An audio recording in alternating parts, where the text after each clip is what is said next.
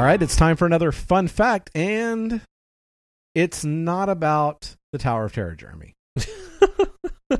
I, I feel like when are you going to stop saying that? When do you have to? When when do you When- stop couching our fun facts? when when uh when Grand Tour stops saying, "Well, he's not coming on," then is is he coming on then?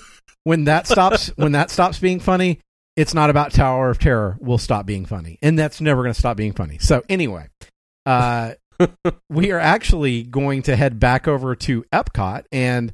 Another fun fact uh, that was brought to our attention by our good buddy Facebook Joe Thanks, Joe.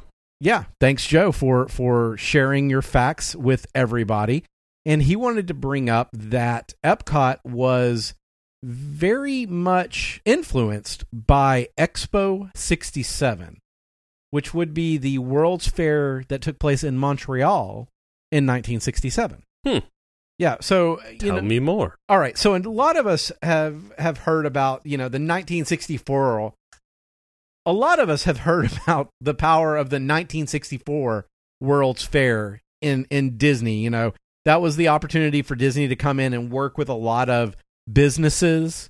Uh, that's where It's a Small World came from and it kind of reinvigorated Walt's desire to to have this permanent World's Fair uh, you know, prior to that, he had talked about doing international land at Disneyland, and he knew he wanted something for the Florida project that was going to hit on this again, and actually became the uh, the 1966 Epcot film. You know, where he describes this is this is what we foresee Epcot as this futuristic city and all of these things, which wasn't what Epcot came to be, but. Anyway, so we know that New York had this. I adore that video. I adore Oh, it. I- I, absolutely. hate to interrupt. Watch it over and man, over I adore that video. Watch Yes. it over and over again.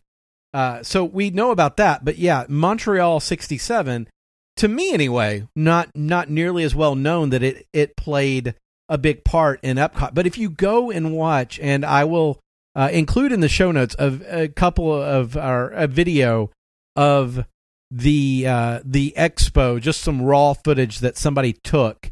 Uh, you know, going around the expo and riding on the little monorail type vehicles that they had. Uh, you you start to see it and you're like, dude, that is totally Epcot. That is where Epcot came from. Uh, you just seeing the architecture is very similar. So first of all, they have this geodesic dome in the middle of it at the or well, not in the middle of it. Sorry, I my my U.S. bias is showing because it was the American, it was the U.S. Uh, pavilion that had this this this huge dome. Which uh, I actually saw a letter from Marty Sklar, and he said that was the uh, that was where we got the idea for Spaceship Earth. So Hmm. you know, kind of the the weenie of Epcot comes from the 1967 World's Fair Expo 67. Uh, also, in that Disney helped produce a 360 degree film for the Canadian Pavilion, and we all kind of know that there is a 360 degree film for a Canadian Pavilion at Epcot, and most people say, and I think it's a it's a pretty fair uh, assessment to make that one was, uh, you know, at least if nothing else, influenced by the other.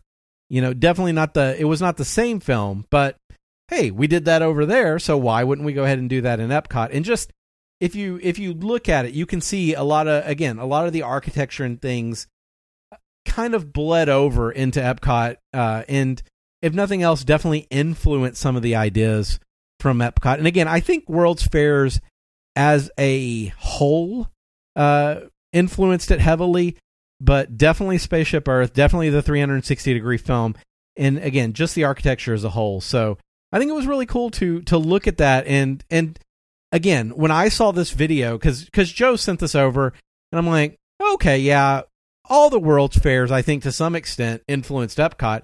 And then I started the video and I'm like oh yeah so that's basically Epcot.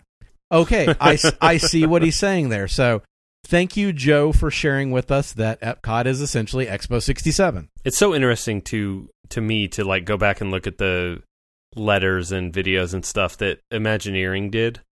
Um, it- to see like you know to see Marty Sklar say that's kind of where we got the idea for Spaceship Earth. Like as someone who is trying to make a career out of of being a creative person, uh, it it is heartening to know that even very very very famous creative people sometimes are inspired by the things around them. And that's how Jeremy knew that one day he'd be a Walt Disney Imagineer.